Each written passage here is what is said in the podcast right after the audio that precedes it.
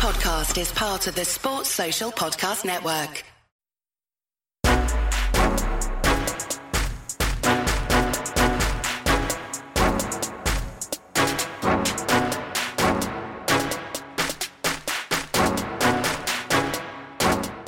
Welcome to the 10 12, the podcast that covers all 10 teams in the Big 12 Conference, plus BYU, Cincinnati, Houston, and UCF. We are the flagship show of the 10 12 network and partners with Sports Drink, your water cooler for all things sports and not sports, a fantastic podcast network in their own right. My name is Phillip Slavin. I am the host of this here mess. Uh, it is a Monday. Now I had to re-record the intro, and I've lost the I've lost it. I've lost the bit. Uh, joining me as they always do, my good friends Andy Mitz. Yeah, you ruined it, Phillip. You were talking about how we're not going to be able to cover everything we need to, but of course that doesn't mean we're not going to try. So We always try. yeah, fail But, miserably, you know. but at least try. There is no try, only do. Uh, and the reason you're all here, JSJ, Jamie Steyer Johnson, the Vibe Queen, the Discord Overlord. Yeah, that about about covers it. Starts to. Uh, you mean people don't want three-hour episodes, so we could go down the line of every event that happened in the Big Twelve and everything tangentially related?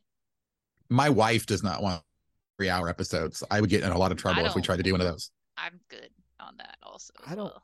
Uh, who would listen to a three hour episode of this? Sh- I wouldn't listen. I, I wouldn't listen to a show that was three hours. I mean, I'd have to break it up over like multiple days, probably. In which case, the next one would be out. on- So what's the point?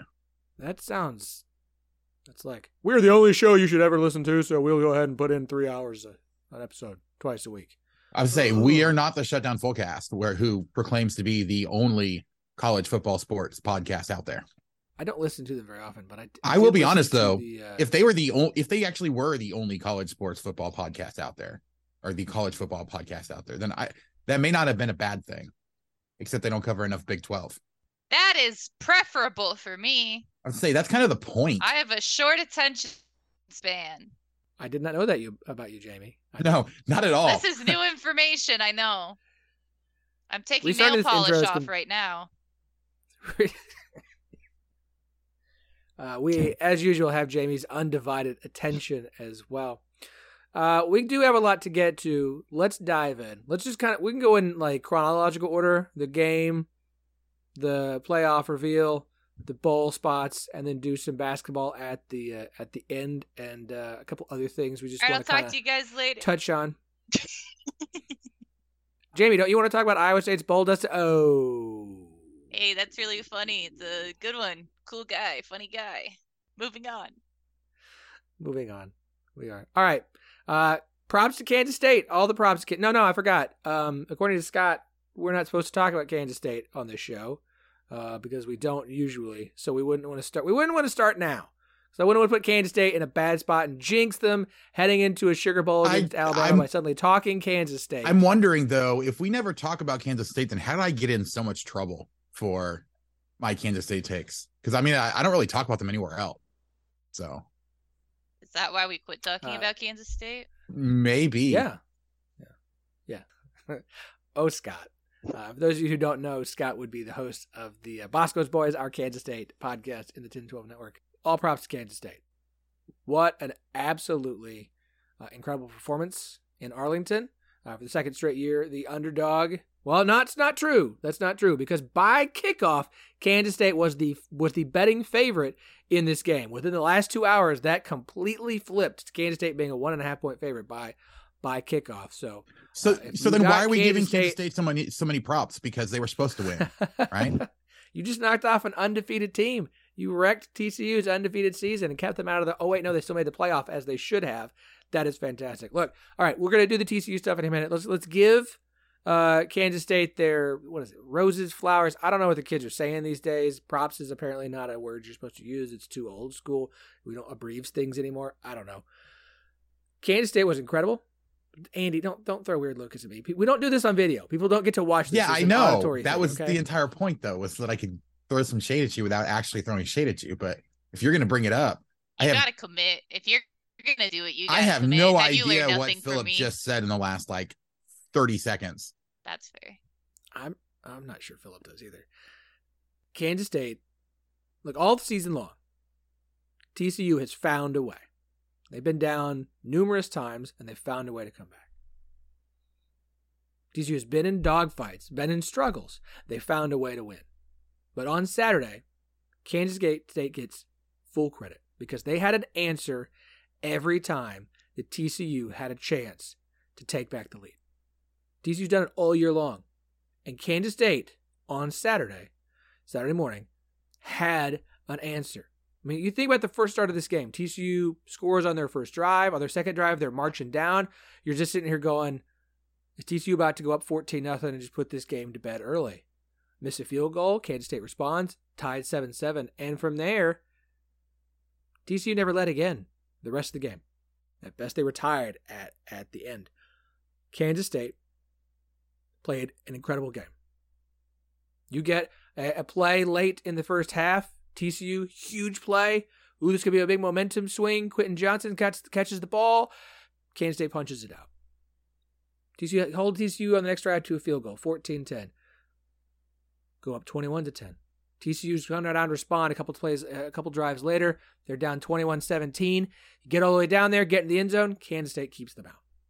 Now, yeah, TCU tied this game up at the end of regulation, and we can talk about the decision to not kick a field goal in the first in TCU's first possession in overtime, and we will. But for the second straight Big 12 title game, it can be argued that a goal line stand, a stop just shy of the the the the, the goal line, decided the Big 12 championship. It happened when Baylor stopped Oklahoma State last year. It happened when Kansas State stopped TCU in overtime this year. That is literally how close the Big 12 championship game has been decided in two straight years is by mere inches because of an impressive defensive line performance, or just defensive performance. Props to Kansas State. They were incredible. Their defense stepped up. The Big 12 Defensive Player of the Year looked like the Big 12 Defensive Player of the Year, much to the chagrin of Texas fans who are mad that it wasn't Jaylan Ford named. I thought Kansas State played incredible. I thought they played a fantastic game. It wasn't perfect. TCU able to, to make their comeback to tie this up, to force overtime, but Kansas State, when it mattered, made the plays that had to be made and got themselves a Big 12 title. Chris Klieman has staked his name among the. We have to now say his name when we talk about who are the best coaches in the Big 12. It's fantastic. Absolutely fantastic. And this is a team that Will Howard coming back next year. Um, we're not doing too early preseason rankings yet. We'll do that like first of January, but Kansas State will be up there. Yeah, but this is also just like this year. We saw that both of the title game participants from last year, like there's enough that could happen or that is likely going to happen with people leaving that it's not as bold of a prediction this year coming up as Let, it was last year to say that. Let's save that. Let's save that conversation for another day. Let's give Kansas State their other flowers. That's the word I was trying. Give them their flowers. That's the saying, right? JSJ, yes. you're hipper than I am. You're young. Uh, I don't feel hipper, young younger, anymore. cooler. But yeah, give them the flowers. That's a that's that's a saying that the youths are using. I hear. I'm not in high schools anymore, so I don't have as I'm not as plugged in. Fair enough. Andy, do you want to? I mean, do you want to give Kansas State some props? I mean, I mean, been hard on Kansas State. Did I did on show, Twitter already? So. Look, and I mean, I can I can add as much nuance as I want to this. You know, there's plenty of stuff that yeah, happened this season that I did not anticipate at all, including Will Howard coming out of nowhere to be a you know all Big 12 caliber quarterback for the back half of the season. Um, look, Kansas State's defense was like I expected the defense to be good this year. The offense was a lot better than I expected, and so they get all the credit for doing that.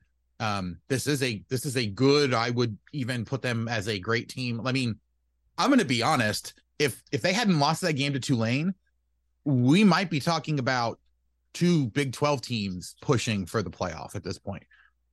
Now, granted, I mean, a lot of other stuff would have had to happen just because of Ohio State. Like, but it would have been a conversation, I think, of like Kansas State looks like a playoff team. They don't have the resume of a playoff team because of stuff that happened earlier in the year, but they're playing well enough that they could have made some noise if they had been able to qualify for it. Um, the Big 12 has some really good teams, and Kansas State shows that this team this conference is not only deep, you know, top to bottom, but it's deep at the top. They've got, you know, two, three teams potentially that could make some noise nationally um, if you include Texas in there. I do think, similar to last year and how good Baylor and Oklahoma State were, this bodes well for the Big 12 because two different teams make the title game. Two different teams are very good, and obviously we'll we'll see how they perform in the postseason in the, in their bowl games. But the deepest the Big 12 has ever been, top to bottom. You have two teams at the top, one who's making the playoff, and one who's going to be in a Sugar Bowl where they're not as big a dogs by Vegas's line as you would think they would be against the, the mighty Alabama. The committee showed the Big 12 the respect it was due by putting TCU TCU into the playoff despite the loss. And that, I believe, is a good thing for the Big 12. I think it's good that Again, for the second straight year, the two teams playing for the Big 12 title are not the two teams that are leaving the conference. This isn't a shot at Oklahoma or Texas, but there is a certain amount of like, hey, we got to look at things moving forward once you guys are gone. Like, you're out the door, you're just kind of still here, and that's fine. Glad to have you here. We'll all play along, we'll play games, we'll blah, blah, with each other, and then once you leave, we'll talk shit about you all day long. Not that many people aren't doing it already, but for the for the future of the Big 12, it is a good thing to see what has happened in the Big 12 the last two seasons and it not be Oklahoma or Texas in this title game and to see TCU getting into the playoff as a representative of the current and remaining, not just the Cincinnati getting in last year, because it's a whole weird situation that doesn't really translate to once they join the Big 12. Plus, Luke Fickell's gone. But seeing TCU with their first year head coach make it into the playoff this season is the hey, we gonna be all right because it's not like Oklahoma helped the conference out this year with the with with what they did. Texas did. They were good this year. They were a successful program this season. I would I would say that they would. I would describe them as successful. I know T, not to Texas standards, but I would say Texas was successful. So they helped the Big 12 out. But the Big 12 was good top to bottom and weird in the middle. And that's fine. But I think this bodes well for the Big 12 moving forward to say the Big 12 might be able to produce somebody who can make it to the playoff or be just be outside of it every single year while it's still four teams, which is only for two more seasons this year and next year. Moving forward when it's 12, oh, buddy, bring it. Two out of 12, I'll take that every year. Uh, we're not going to be the Big Ten. We're not going to be the SEC. And, and, and most times we might only make one, but like, uh, okay, we're getting off track from the Big 12 title game. Tons of credit to Kansas State. I, I, I want to give Kansas State the flowers. I do want to sit here and say, you guys were incredible. It was a great performance holding on, getting that win against TCU. Now, um, uh, Max Duggan was good grief at the end of that game, that final drive to score it up.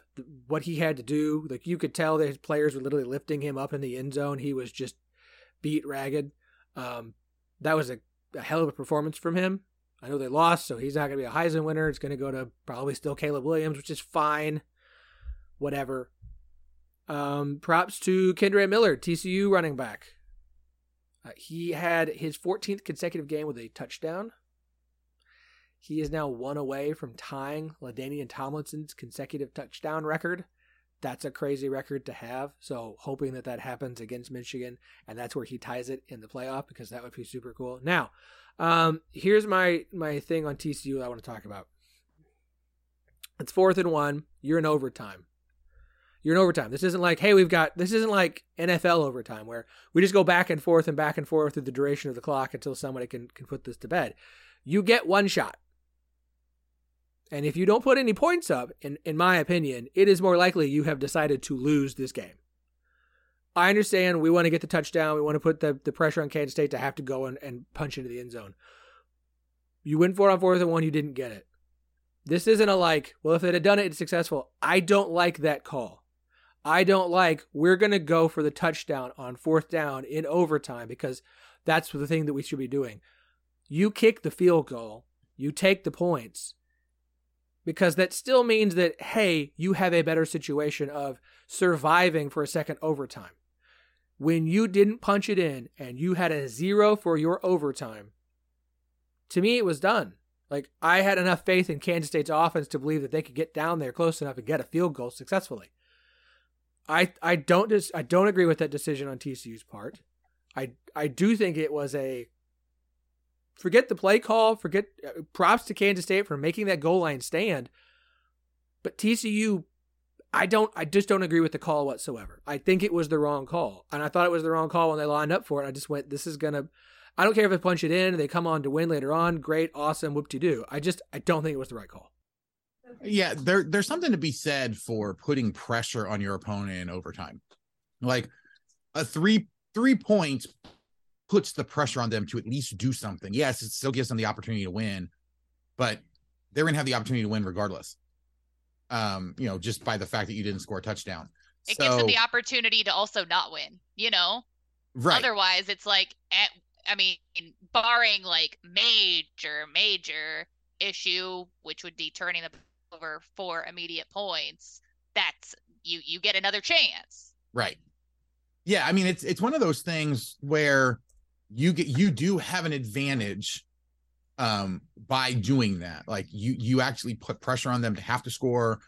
They cannot afford to mess up and, and come away empty like you did. And so I mean and and that's kind of the thing too is, right? Like that's why you go last so that you have that opportunity. But if you are the team that goes first, you have to put points on the board. And like no matter what.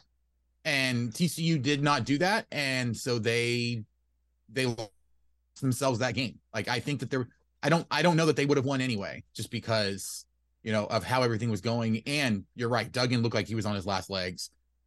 And so like I'm not that shocked that they ended up losing that game. But the fact that they were even to, you know, definitely say something for what they were able to do at the end of regulation there because up until that point, everybody was talking about the loss for TCU as potentially being as damaging as the one that USC had against Utah. Um, but Duggan being able to bring them back like that erased any doubt about whether this was a team that was worthy of being in the playoff. Um, so I think I think Duggan did the team a whole lot of favors there, you know, kind of finishing that game the way that he did. So, uh, um, yeah, you kind of lost the game at the end, which sucks, but you did literally everything you needed to do to be able to, um, you know, find yourself in the playoff and get all of that set up. So ultimately, I didn't, I, didn't think TCU had much to lose unless they got blown out in that game. Um, but by finishing the game the way that they did, they really made sure that everybody knew they didn't have anything to lose in that game. Yeah, again, we we now know TCU is in the playoff. They will be the three seed. They didn't move anywhere. They'll be place, facing Michigan out in the Fiesta Bowl. Like, and and we have said like that's the right call. It doesn't matter what happens, barring them getting just blown out like sixty to nothing. Like they should stay in the playoff. They should be in the playoff. They shouldn't move. And especially you seeing USC lose the night before, like you're gonna they lose and what oh, they get to bump down to the four, so Ohio State and Michigan can rematch when Ohio State gets in. Like no, uh, it, and somebody made the, the, incredible case, and it didn't happen, but like there was a real chance that you know had had Georgia and and Michigan not won their conference championship games, they still would have been in as well. You could have had four teams to playoff and didn't actually win a conference championship. It's hilarious, but it's not what happened. Still, like TCU should have been in. Losing by three in overtime, you're not going to dog a team based off of their resume and what they've done this season and the strength of the Big 12, which has to be given its due like TCU belong there and they are there. And so we don't have to keep like I'm glad they're there. Now the focus is on how do you feel about them against Michigan? And I don't know how much Michigan's favor right now, but I'll I'll take the TCU side on that one, like just straight up. I, especially without Blake Corum, like I like TC healthy TCU versus Michigan to at least be incredibly competitive. Uh, shout out to Deuce Vaughn. Uh, he won, I believe, was he was Big Twelve. He was player of the game, right? If I recall correctly. Yeah, offensive or just I don't remember. He's player of the game and he deserved it. Um, we've seen Deuce Vaughn not be as impactful this season consistently as we kind of thought he would be for Kansas State. He absolutely, in one of the biggest games for them this season, stepped up 130 yards on the ground, another two catches for 30 yards as well, had a touchdown. I thought he was very impressive against a good TCU rush defense. Like I thought Kansas State came out and played really well. I look, this is a Big 12 show. I, I don't I'm not gonna be like favorite for TCU or favorite for Kansas State here. This is almost a little bit of like best of both worlds. Like I, TCU lost, but Kansas State gets the Big 12 title and TCU still going to playoff. And so from a weird like just outside Big 12 perspective, like sweet. Like the Big 12 had a team lose the conference championship game and still get in the playoff. That's awesome. That's not the thing you would have been saying about the Big 12 in the past. Like you just you wouldn't have. And you did with TCU. Like that's the respect the Big 12 was given, and that is awesome. And props to Kansas State. Like I, that's awesome. Give Klieman his raise and his extension. It, it needs to be done. Like tomorrow. Like I expect to hear news tomorrow of Chris Klieman assigned a, an extension and a, and a substantial pay raise at Kansas State to appreciate all the work he has done during his time so far and ensuring that he remains in Manhattan. I appreciate no one talking. no, Um, sorry, I had accidentally muted myself because of stuff going on in the background and forgot to unmute myself. So, um, no, I mean, yeah, Klieman. It's it's it's funny because you know there was all the rumors about Matt Campbell and you know Chris Klieman and Lance Leipold and all of these guys that potentially could be huge coaches elsewhere at you know Nebraska, Wisconsin, all these other places, and yet all of them have, uh, you know, essentially, well, with the exception of Matt Campbell, because nothing's changed about his contract situation. Everyone else has essentially put themselves in a good situation to significantly extend their contracts in one fashion or another and stick around for a very long time where they're at. Um, Klieman, I have a hard time imagining Kansas State's going to let him go after what he's been able to do in just four years. Kansas has already gotten Lance Leipold extended, uh, which we didn't talk about that last week, um, and that had already happened at that point. But like, you know, Kansas has their coach for a while. Kansas State has their coach for a while. Um, you know, it's just looking at the situation around the entire Big 12. There's a lot of teams that have very promising coaches or very promising futures coming up um, when we get to the new conference. And I mean, not saying that we have to wait till we get to the new conference, but just like even when we get to the new conference, this, this is going to be a very formidable conference for quite a while. of the current 10 teams, this is the first time since oh, I actually looked back and I don't remember what I wrote down.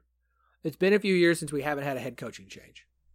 And I, we're we're not going to have one barring some late weird someone gets poached for some other job we don't know about. But now of the four incoming, obviously Cincinnati, Luke Fickell has taken the uh, Wisconsin job. Cincinnati looking for a new head coach there, uh, which is tough for them. But as far as the the current 10 schools, like it feels like a pretty good crop outside of you know Neal Brown being on a hot seat heading into next season, and I mean hot seat. Um, but other than that, like it feels like a very stable, solid collection of head coaches in the Big Twelve. Like I'm not looking around the college to be like that guy's not good, that guy's a joker, that guy whatever. Like have your feelings about Sarkisian if you want to, but I, I don't like again. I think this was a good season for Texas in a year two when they're trying to make the changes they are at Texas. Like this feels like a very solid outside of the Neal Brown stuff at West Virginia situation in the Big 12 moving forward. Well, and it's funny because we haven't even talked about Joey McGuire.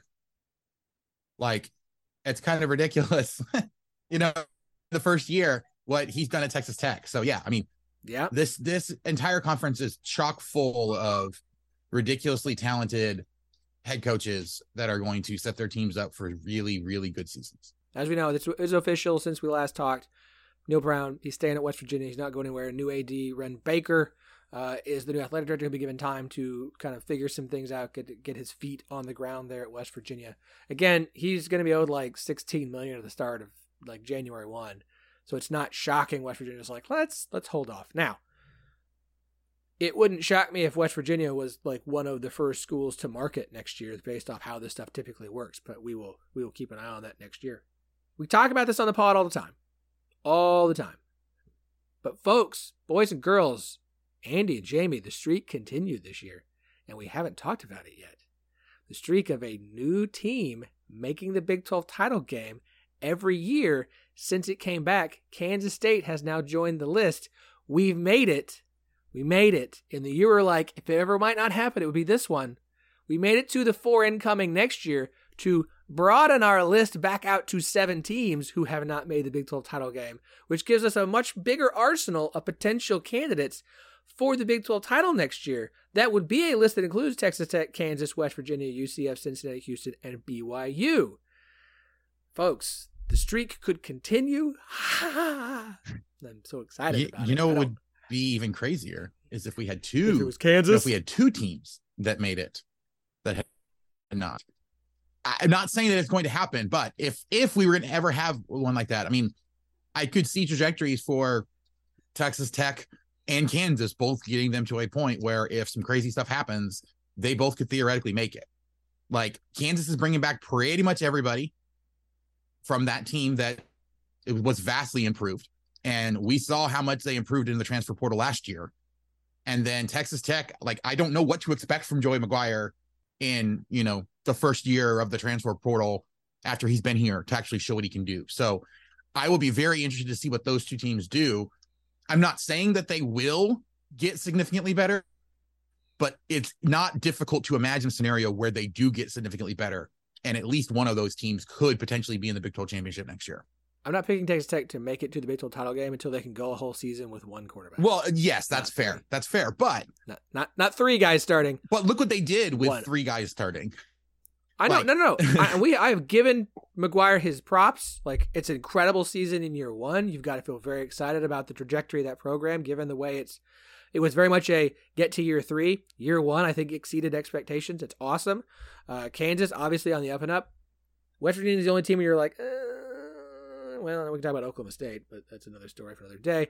Uh, maybe next week. We'll see if I can get all the guests lined up the way I'm trying to. Um, I do think it's interesting though. You you look at Houston, you go, I don't know what to think of them. BYU had a bit of a down year. UCF made it to the conference title game, but they kind of played up and down in competition a lot, but they had some nice wins. Cincinnati replacing Luke Fickell. I feel less confident that the four incoming schools are going to be set up to immediately like have success, like real success in year one when they arrive.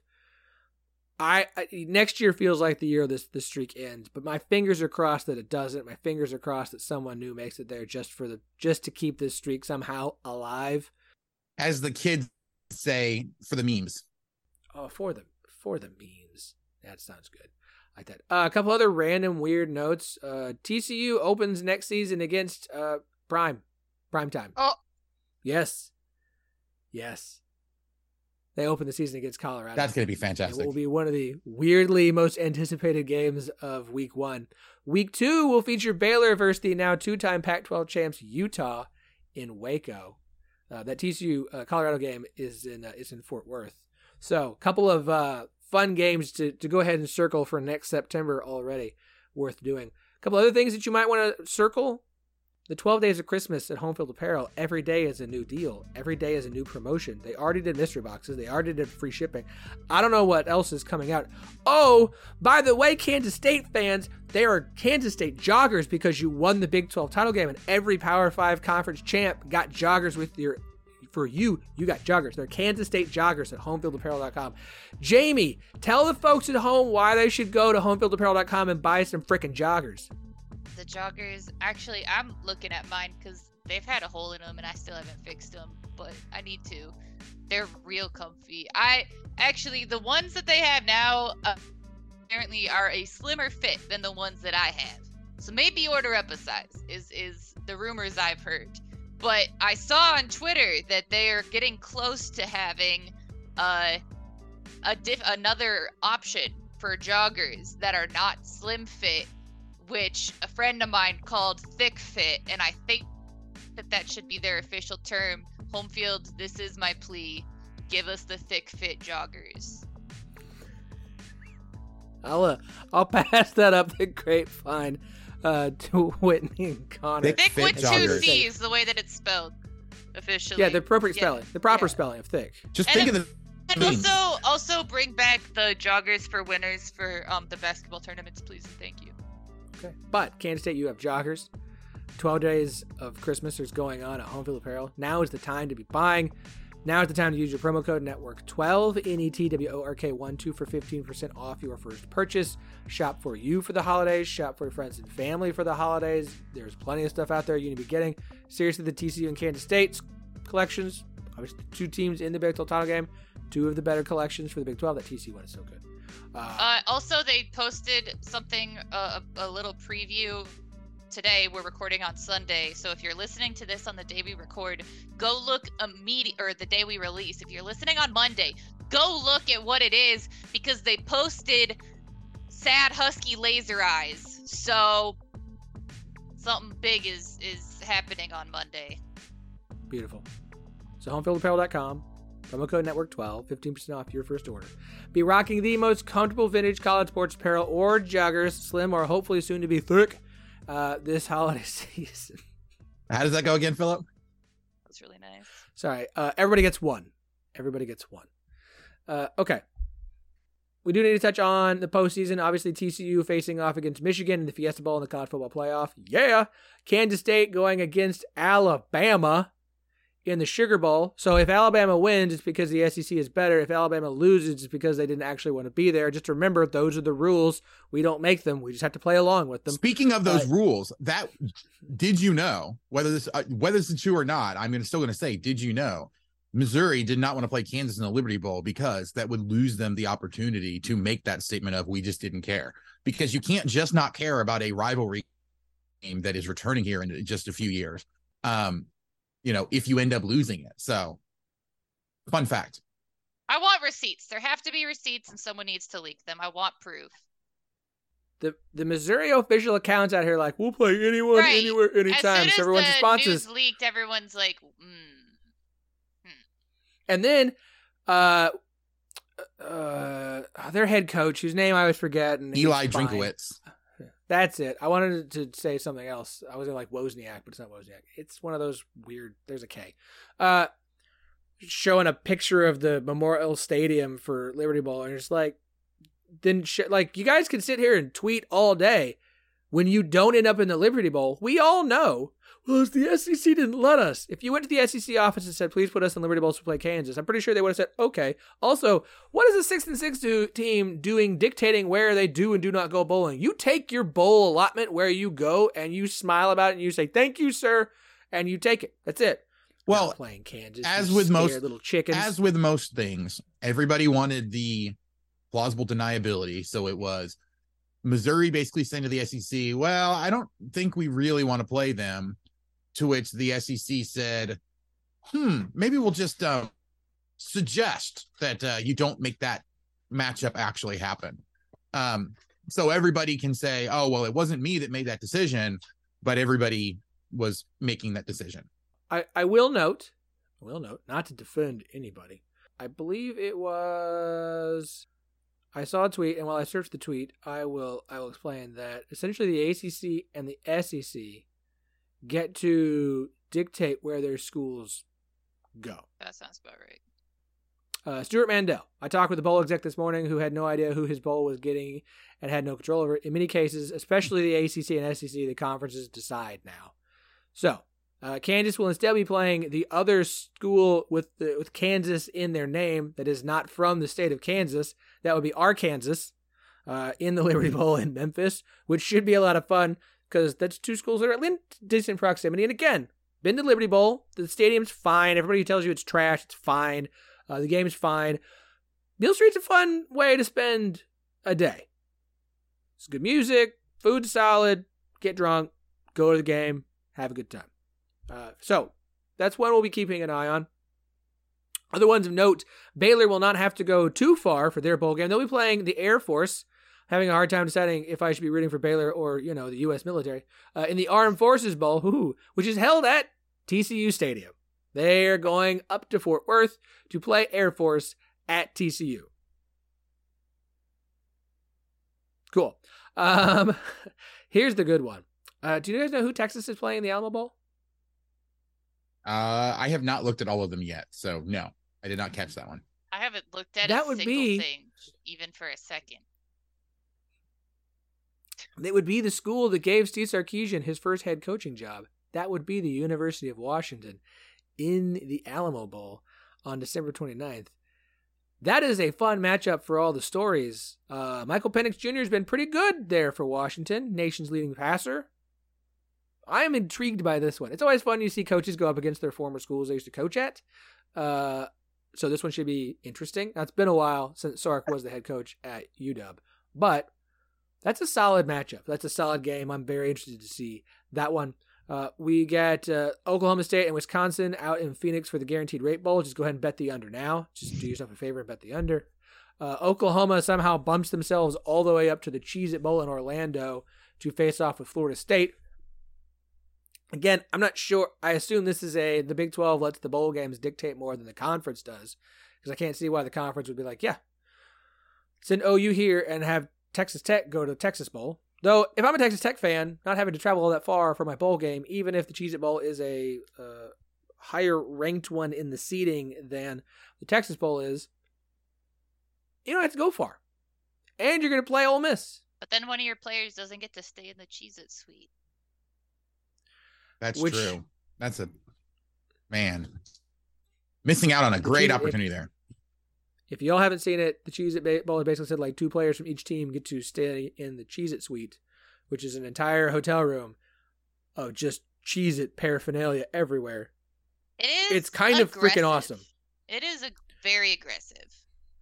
I mean, have you seen Cheez It commercials? I mean, Cheez It's entire like MO is being Right, fairly Right. aggressive. That's Yeah. like that's it's like entire Goldfish the name- leaned really far into like, ah, the snack that smiles back. We're friendly and nice. And cheese, It was like, crackers playing football. look, it's like the cheesiest. cheese it cheese it is what happens when you give a goldfish steroids. There is no way to disprove that statement. I mean, even the name itself, Cheese It with a Z, is a bit aggressive. Like it's not like cheese, no, it's cheese. We don't even need to eat at the end. Uh, although don't get me wrong, like the Cheez It Bowl is fun, and having your head coach who wins it have a a cooler full of cheese that's dumped on their head does make for some pretty Duke's good photos. Mayo Bowl in the uh thing about the the Cheez It sweets, and now I'm scared. By the way, I just realized really quick, I, I was completely wrong. Whales are what happens when you give a goldfish steroids. Cheez-Its are what happens when you experiment on it in a in a science lab. That's fair. That's probably right. Although I mean, whales I- are worse can't- than uh, goldfish. Oh, you take that Wha- whale slander back. Whales are not Did- good. Whales are. What's wrong with whales? Whales, the the cracker. She's saying that they're Cheez-Its nowhere they're not as. They are not. As, Wait, there's a knockoff Cheez It cracker called Whales? No, no, no. It's the knockoff goldfish cracker called whales. Yeah, they're not very good. This is something that has just been brought to my attention. That it. Wait, you've never heard of whales before? I mean, I've heard of the country and the animal. They are shaped like the animal, much like the goldfish cracker.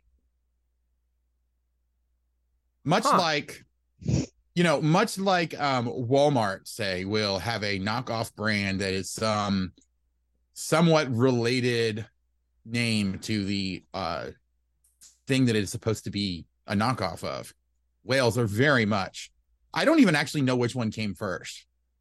I would assume have that think goldfish did, Goldfish but did. but I don't know. I don't know that for sure. But regardless, there is the fact that they are very, very similar and they are two different shapes. And it would make a whole lot more sense that they said, hey, how can we make something that seems like it's better than goldfish? We'll name it a whale because a whale is bigger. But anyway, now that we have completely derailed the show yet again, This has taken absolute. This is our full cast Absolute turn. moment. Um, we're gonna do the rest of the list. Uh, yeah, Texas Tech will face Ole Miss, the Texas Bowl. Uh, Baylor. No, I, I think we covered everybody. Uh, the incoming Big Twelve teams will all be bowling as well. Houston versus Louisiana in the Independence Bowl. BYU, SMU in New Mexico. UCF, Duke in the Military Bowl, and Cincinnati, Louisville. The keg of nails. It's a rivalry game in Fenway. That is exciting because some teams aren't afraid of playing their former rivals in a bowl game. Missouri. not former Missouri says that we're still rivals. So the fact that they would duck Hmm. us in that, yeah, it makes it even worse. de-stripe that tiger. It doesn't deserve it. Needs to re-earn it. At the Big 12 championship game, Brett Yormark told reporters to expect a new scheduling format for football to be finalized later this month. The plan is to continue without divisions. I don't know if new scheduling format is just like we're just going to throw everybody together in a big pot and put together whatever we do. I we assume there will be some protected rivalries. Will everyone have a protected rivalry? I don't know. I'm just excited. I was really hoping we'd have this like the day after, like the Monday. He said later this month. That literally could be Monday. I'm really hoping this comes out. Maybe soon. they'll do like a lottery and they'll have a bunch of random celebrities draw the different uh, names out of a hat to make the schedule.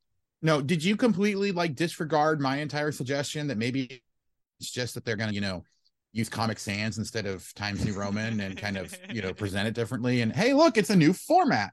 It's an NFT. they released the the conference schedule as an NFT. Each game is its own NFT. Please don't do that. I mean, younger, hipper, cooler, right? I don't that that Six I'm not sure months that ago, would I. I I would almost be expecting an an NFT uh adjacent promotion, but I think that the ship has kind of sailed on those, thankfully. Okay. I'm gonna let you two do your thing here because we need to talk a little basketball on this show. I think okay, Scott. If we haven't done enough Kansas State or haven't given them their due, we'll preview bowl games coming up. Um, but if we haven't, just let me know. I know you will. You you have my number and my DMs, and we are buddies.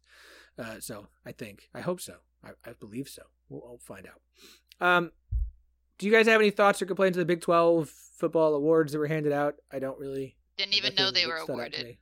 I don't even know what Well, that sport I, I is. was I was asking Andy more than you because I know. You're Uh, yeah, I mean, I don't know that there was anything really to get too upset about. fair enough. I mean, enough. yeah, it, like Uh, they all they all made sense. It was uh you know, you could argue maybe if someone should have been on the the, the first team versus the second team or vice versa, but there weren't that many of those arguments and I can't think of anybody who got snubbed entirely. So um like anybody that you would be like, "Hey, they, why didn't they get recognized?" It's like, well, the people that were there instead were also deserving. So it's hard to get too upset. I know this is not this not on Twitter, so you know I, I won't get a bunch of flack for not having my Twitter rage, um, you know, up and, and ready to go like I did for refusing to argue with K State fans. So Fair enough. Fair enough. Uh, hoops. Uh, Big 12, Big East challenge or battle is done. Uh, the two conferences finished five and five. Big 12 had a nice 4 2 3 lead coming into the weekend, and then Oklahoma and West Virginia both dropped their games. Thankfully, Iowa State uh, beat previously unbeaten St. John's to tie things up. Uh, if you would like a tiebreaker for this 5 5 standstill, uh, the Big 12 did score more points in this overall series than the Big East did. I have it written down. I'm trying to find my tweet that said it because I forgot to write it down on my phone. I just did it in the tweet. Oh, uh, 726 to 719. That's seven more points. That's more points. That's all that matters. Big 12 wins. Haha. Play again next year. I don't know. I lost my train of thought. I'm trying to figure out how to make space on my computer so this uh, finishes up because apparently I'm running out of space while we record. Isn't that good? nice. So I'm gonna let you kids talk amongst yourselves about basketball. Um, Jamie, how the ladies doing? Okay, so here's the thing.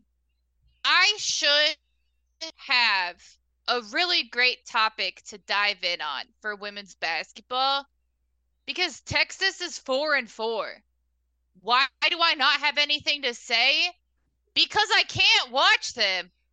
I'm not paying for Longhorn Network. So I haven't watched Texas play all, all season. So I don't know what the deal is. I will say, actually, I watched them play a little bit against UConn. But I was told the reason they were struggling was because their best player and point guard, Rori Harmon, was out. Rori's back.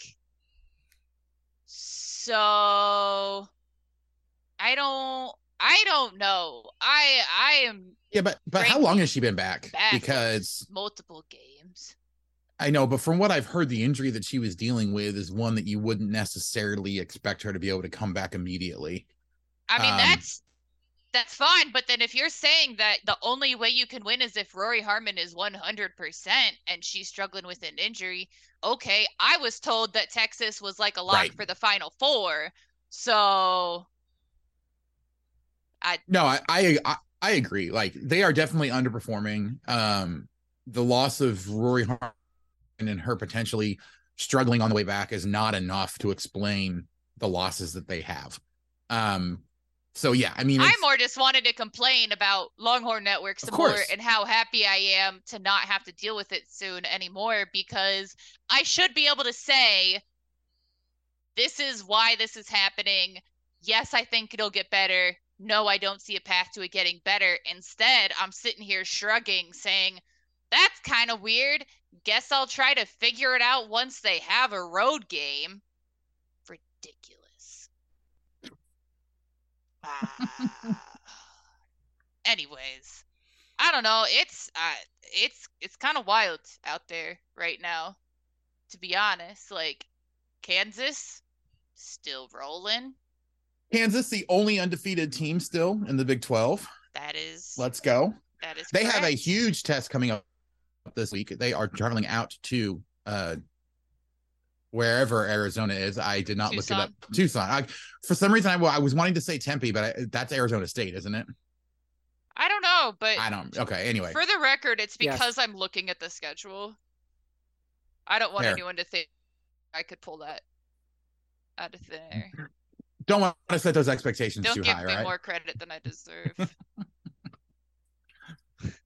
But no, I mean, I think I think the women's the women's season honestly has the potential to be even more intriguing than the men's season, which is saying a lot because there's a lot of you know men's teams in the Big 12 that are going to be very intriguing to watch this year. Um, but you have you know teams that are rolling that we expect to be rolling, but one big question mark, you know, in Texas. Um, the real question is, you know, how big is this going into the year? Um, but you've got plenty of reasons to believe in pretty much everybody else in the conference uh, in terms of being able to make a big jump. Like the top five that were expected to be the top half of the Big 12 this year, with the exception of Texas, are all looking really good.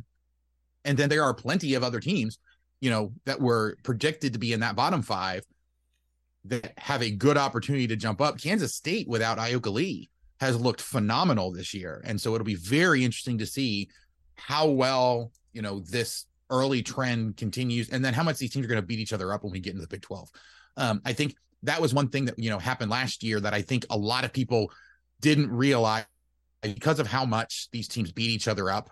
Um, like a Kansas going in the Big 12 tournament just completely overwhelmed Georgia Tech, and Georgia Tech was not ready for it um, because you know Kansas played a much more battle tested schedule in the conference. Um, Kansas being able to you know play with Stanford, the number two overall seed in the tournament for the better part of three and a half quarters. Again, because I think they had played teams that were on par or pretty close in the conference really helped. And so this is a conference that is going to prepare its teams exceptionally well for the end of the season.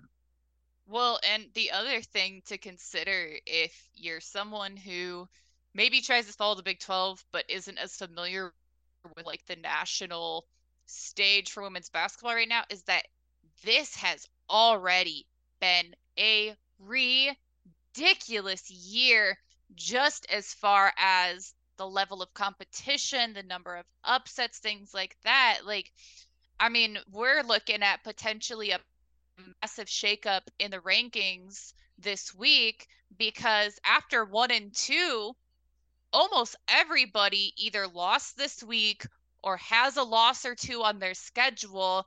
And so there's just this level of considerable parity that there hasn't been on the women's side for a very, very long time. And so for the Big 12 to be continuing to look fairly strong, it's certainly a good time to have a situation like that. And we're also going to start finally figuring out a little bit more about the identities of some of these teams because we're getting to the point where conference season is less than a month away. End of end of December we're seeing conference games.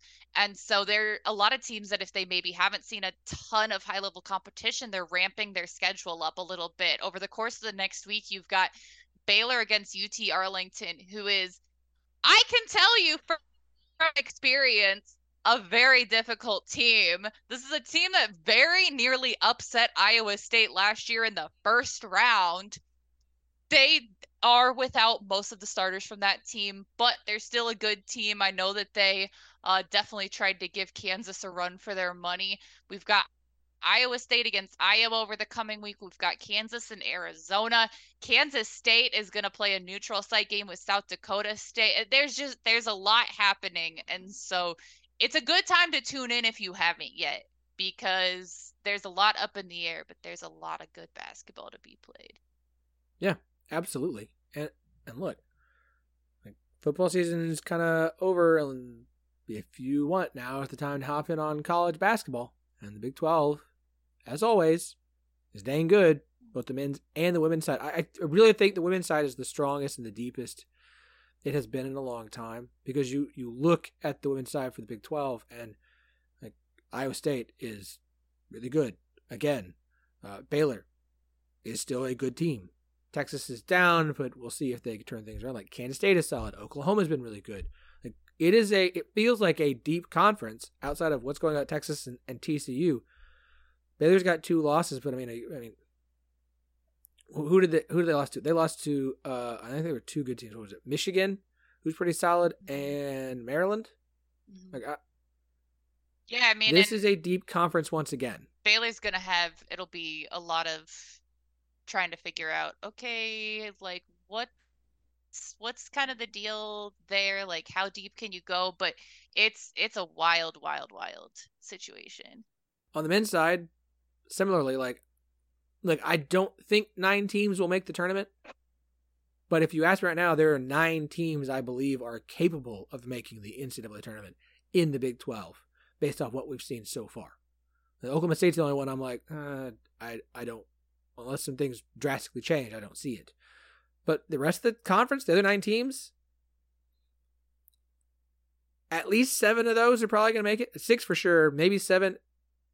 The quality is there for nine. It just depends on how it all shakes out in non-con and then in conference play. But there are nine teams I look at and say you could all be in the NCAA tournament come Selection Sunday. Like I do think it's always a deep conference. This might be the deepest it's been in a couple of years, and that's saying something. And I and I do think the quality is there at the top, absolutely, as it always is. But I do think the depth is the best it was. Remember, Kansas State was and Iowa State were bad last year. Like they were they were not good. No, not last year. Um, Kansas State was not good last year. Iowa State was not good before. Kansas State was bad last year. West Virginia was not good. I don't think the like eighth, ninth, tenth teams this year are as bad as the eighth, ninth, tenth teams were last year. I don't think OSU's making the tournament, but I don't think they're as bad as Kansas State was last year. I don't think that uh, I would say at this point in the standings, I don't know who do you think who do you think's the ninth worst team, Andy? Oh gosh. Um Like it's hard, I, and I don't want to be like this team because that fan base is going to get mad. Like, but that's the point. Like last year, I mean, I like, can make an argument for Kansas State's awful. Like you could make an argument for Oklahoma after that game against Villanova, a Villanova team that was two and five going into the year, Yeah. go- going into that game. Like you could make that argument, but again, it was in Philadelphia. You know, I have seen Kansas teams completely fall apart against Villanova being in that gym. So, like, it is it is not you know a trivial thing going to Villanova, even in years where they're not a fantastic team. But yeah, I mean, like you look at this, it is difficult. This is this is like you said, as deep of a Big 12 as we have seen, at least. And up until three years ago, I probably would have said, you know, it's it's another one of the situations where the conference is so deep they're going to beat up on each other and it's going to cause problems for them come NCAA tournament time. Um, that hasn't happened. Like you look at NCAA tournament stuff, you know, the Big 12 has the last two national champions um, in conferences that were comparably as deep as this one is going to be this year. So it will be very interesting, I think, to see how well, you know, is this going to be another situation where playing in this conference and and getting all that experience against these really good teams is going to bode well for them in the NCAA tournament. Um, really, I think the only way it could be a problem is if is if teams deal with injuries. But but, again, um, like that's not necessarily something that you can really plan for, and you just play as good of a conference schedule as you possibly can, and use that to give yourself a good opportunity to kind of get in there. And uh, you know, we even saw in the in the NCAA tournament last year, like lots of really good teams making fairly good runs. TCU almost getting a huge upset over Arizona. Um, like I would say, probably the only team that really disappointed was potentially Baylor losing to UNC the way that they did, but then UNC went to the title game and you know gave Kansas a big game. So yeah, this has been a very good conference, and I think looking at them this year, like the only the only other team that is good and is going to be good that I'm wondering about right now um, would be Baylor, just because of the way that they lost against that Virginia team. Um, like that was extremely ugly, and I think that was as much Baylor shooting themselves in the foot as it was Virginia playing really good defense and clamping down. So there's questions, sure, for some of these teams, but there's always questions this time of year. There it is really hard to look at any of these teams outside of Oklahoma State say I would bet against them making the NCAA tournament. And even Oklahoma State, like I would say that right now based off of the way that they played, but they have plenty like I think that what Mike Boynton's a good coach. I think they have a, a a good enough roster that they could make a push. The, the question is, of course, does it come together? Um, you know, we we said the same sort of thing about West Virginia last year. Coming into the year, they had enough talent on the roster that they could have gelled and come together. And you look at some of their results, and they were they were pretty close in some of them that could have flipped the other way and could have given them an opportunity, but it just never came together for them. Uh, you know, there's no other team though, other than Oklahoma State, where I look at it like right now something seems to not be working, and I'm wondering if they're gonna be able to get it together. Everyone else I fully expect those teams to get much, much better. I think West Virginia's been a lot better than I thought they were going to be coming into the year. They have some pretty mm-hmm. big wins. Um, you know, Texas, of course, being undefeated at this point with that huge win against Gonzaga. Um, so I am I'm excited about what the Big 12 conference is going to bring this year, and it will be very a very very interesting Big 12 race. Uh, looking at the KenPom rankings as of Sunday night, the lowest ranked team in the Big 12 is 59th, and it's seven and one Kansas State in KenPom. Everyone else, there's a giant gap of 28 West Virginia, 29 Texas Tech, 32 Oklahoma, 34 Oklahoma State, 37 TCU, and 40 Iowa State. And then you got the three near the top Texas at 2, Kansas at 12, and Baylor at 15. Kansas State at 7 and 1, who is much better than they were last year, is 59. That is the lowest rated Big 12 team. I'm not even going to dig because I don't have to. I know that's the best of every conference. I know every conference, every conference has at least one team ranked lower. I mean, literally, I can look right. I don't have to, don't have to do any research. One spot below them is LSU. One spot below them is Colorado. Uh, Northwestern's at 64. USC's like I, I don't even. Have to, I'm I'm I'm good. I Wake Forest at 76. We're done. Every okay. Power Five. Really, Big East is there. Every Power really, Six. really crazy stat. Okay, looking at KenPom. Oh, I love it. Going mm-hmm. back in the entire history of KenPom, there is only one season where we did not have at least two teams that were ranked 59th or lower. So every single season since KenPom has existed, the Big 12 has had at least two teams that are at 59 or lower, except for the 2015 season where they had TCU at 56 and Texas Tech at 155 like, oh no, I'm sorry, I'm sorry. Never mind. Kansas State just finished a whole lot better that year in 2015, but was still ranked 81. So this is this is there's always been at least two teams that are at the 59th or worst. Like this Big 12 conference is absolutely insane uh, with how deep it is.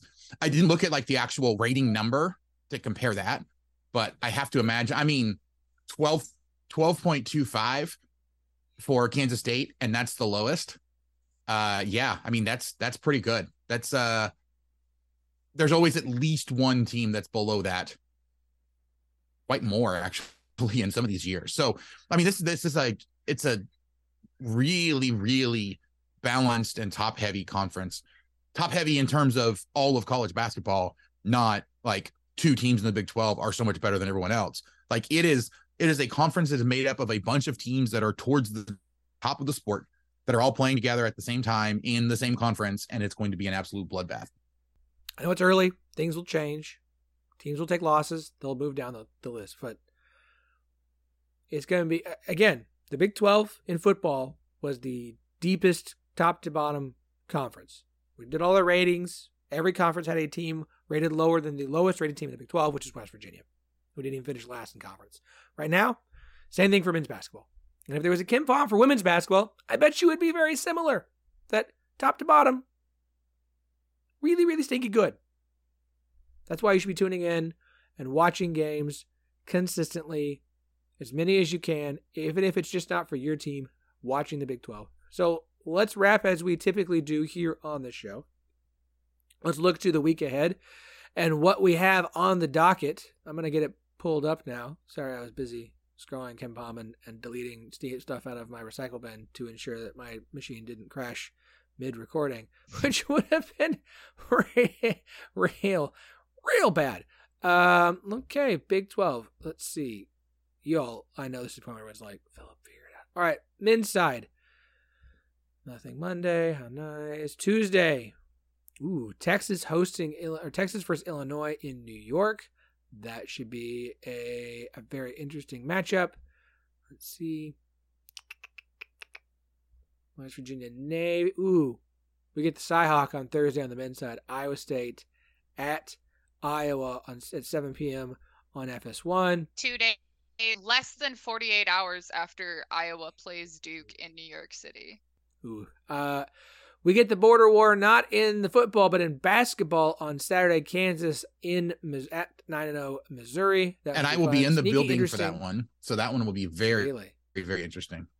You guys will get the live uh, view if you follow me over on Twitter as it's happening. Uh, at Andy Mitz twelve. Uh, an interesting, a sneaky, potentially good one here. West Virginia hosting a seven and one UAB on Saturday night. And you're like, it's UAB. I'm like, yeah, but you know, record seven to one at this point. The eight games in. How dare it's you worth mention keeping... that school when I'm on this call? Oh, I didn't know that that we had an issue, Jamie. You didn't know that Iowa State had an issue with UAB? I can't keep track of everybody every team hates. Okay, like yeah. that's a lot to keep track of. On the women's side, I'm scrolling. I'm scrolling.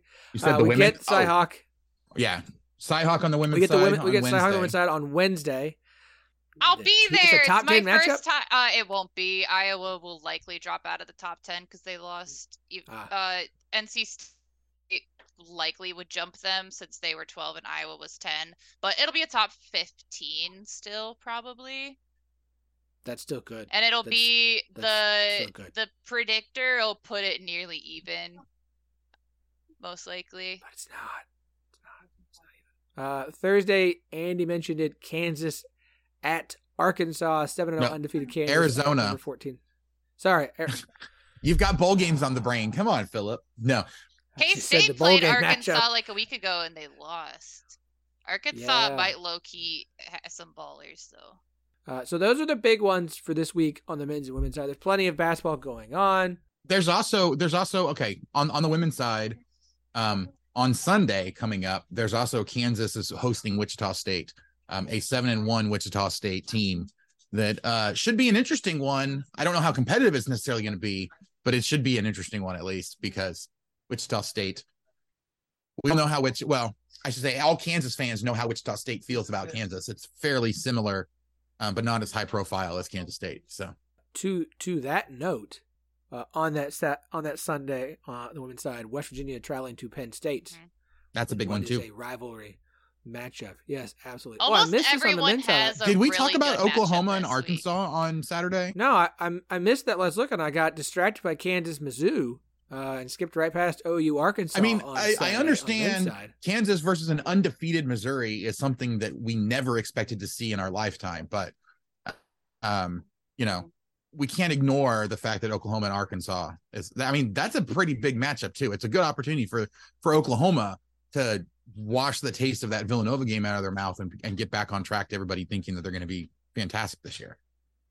Uh, I mean, look, OU after that weird loss of the opener to Sam Houston, reeled off six straight, and uh, I, I, I, I was shocked that they dropped that game at Villanova. That that that's a that's a really, it's a not great resume loss there. Um, I, I I think they're, I think they're a team that is a good team but they're to have some bad performances. Uh, on the men's side, since we're talking Sunday, Oklahoma State will face uh, eight and one Virginia Tech in Brooklyn as well. So plenty of uh, good opportunities to catch some solid men's and women's basketball uh, this coming uh, this coming week.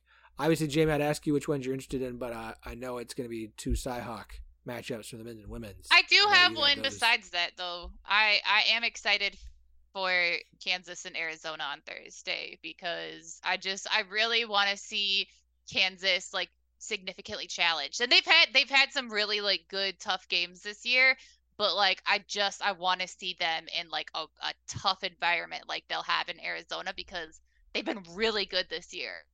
Want to see like okay, what what's what's going on and what can we potentially expect from the Big 12 season because that'll be more similar to like a road game against an Arizona. I'm uh I'm excited I'm excited to shift my focus. Um, I'm excited to I'm hoping to have a pretty fun episode for everyone on Thursday. That's more football focused. It'll be one of our last like football heavy shows. Um, we'll do a couple more at the into the end of the year. Uh, we do some math here. One, two, three, four.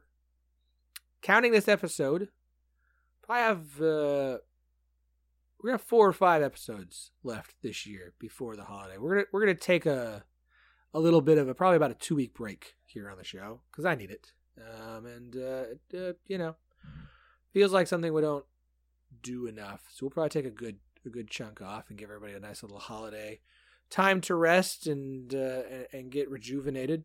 I feel like at this point I'm rambling and we should just wrap this show up. So watch hoops. Do it. Do it. Wrestling's going on as well. Ah, Uh, there's so close. did Iowa State lose to Iowa? Yeah, but they kept it close, and that's with Iowa wrestling their two like top guys that had been hurt. So like based on that, Iowa State really, in theory, shouldn't have had a chance. So I'm I'm like super excited that they kept it close. I say this all the time over on my CFP that I, I am the biggest wrestling fan that knows nothing about it. I just I really want them to do well. It's it's wrestling is so big in Iowa. I don't have the mental capacity to learn about it because every time I think about learning about it, it's during basketball season since they uh they cohabitate there in the winter. But I I'm I cheer for them. Their guys are so nice and so supportive of everyone else. So even though I don't understand anything, I want them to do well. And it seems like this, even though it was a loss, was a step in the right direction because Iowa State looking kind of good. Uh, Oklahoma State dropped a match to Minnesota this weekend as well. There is a they're not part of the network, uh, but there is a Big 12 wrestling show called the Pen 12 Podcast. Uh, go look it up. Uh, they do a really good job. It's got an Oklahoma State fan and an Iowa State fan who are the hosts of that show.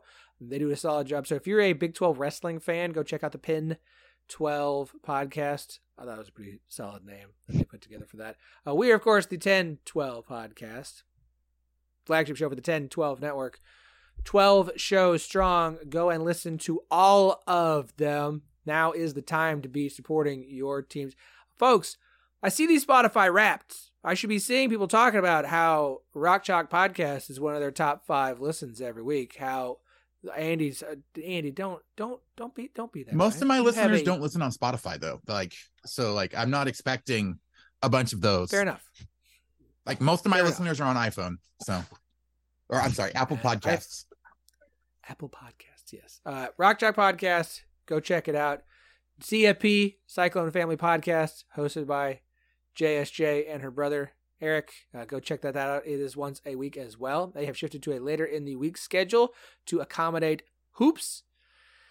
It's uh, it's I was trying to remember her name. It's Jacqueline Cordova. You need to get Jacqueline on. She does a great job. Well, because I had her uh, on. wrestling. um, I did interviews. That's right. So You yeah, did. she's she's my girl. She's a good. She's good. And Her, photos, photos, are- from today. yeah, her are awesome. Absolutely awesome. Uh, And she hosts a show at Cyclone. Oh. Fanatic on on wrestling. So if you're a Cyclone fan Really? and you want to maybe understand a little bit more, she does a really good one over at Cyclone Fanatic. she does good work. She really Everything does. she does is great. Props to her. Uh, Bosco's boys. I'm sure this week's gonna be a lot of fun with Scott after they won the Big 12 title. Uh, we've got let's see, Raspy Voice Kids are back. They've been a lot of fun to listen to. Uh, Between Two Bears, we're back this week. Nice to see that back in the feed. Sons of UCF, they've got a quarterback transfer uh, at UCF. They're one to, ch- to listen to. That's definitely going to be something for them to talk about. Check out every show on the network. Robbie, who I hope will talk about the fact that he has to get a uh, script Wildcats tattoo somewhere on himself because the idiot decided to ask for only 200 retweets. If Kansas State won, he would get a tattoo. That would be the host of our Men's Was basketball podcast. Why why? It, I, Yeah. he's young. He clearly I mean, I know of He's a young guy. understand I, I could probably list out 200 people that would have retweeted that anyway. Well, and and when he when he was quote tweeting the number to a Scott tweet, the Right. host Like that. of the show so many that gets, like, errors. ninety th- who did like ninety thousand downloads last month. Like, dude, um, Whoops. that was ill. Th- hey, you know what? he Lesson does a good job talking basketball. Lesson learned. Sometimes the hardest lessons to learn are the best lessons. I don't know. Let's wrap this up. We'll be back on Thursday. I'm not going to tell you what it's going to be because if I do, it won't work out, but it should be a good one.